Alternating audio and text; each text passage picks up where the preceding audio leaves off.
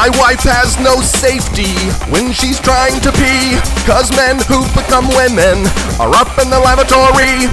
Been feeling scared and hanging with my pal McCrory. He's been dropping bombs about the transsexual agenda. Now he's been saying when a boy becomes a girl, first thing she wants to do is molest, kidnap, and murder us all. And the best place for her to start taking over our country is in a public restroom where my frail wife is too scared to pee. Now, whenever we're using the can, we are in constant fear. The governor and I can't tell who's who. So we got to beware. Can't separate the males and the females from behind the stall.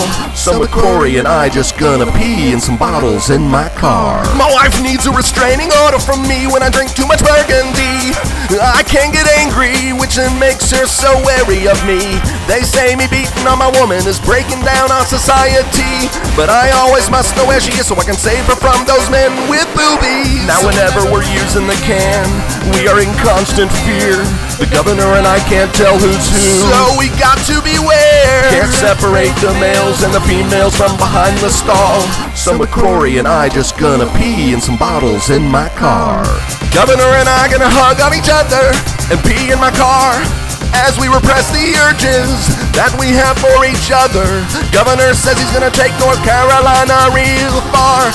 So here's McCrory's solo on his self righteous guitar.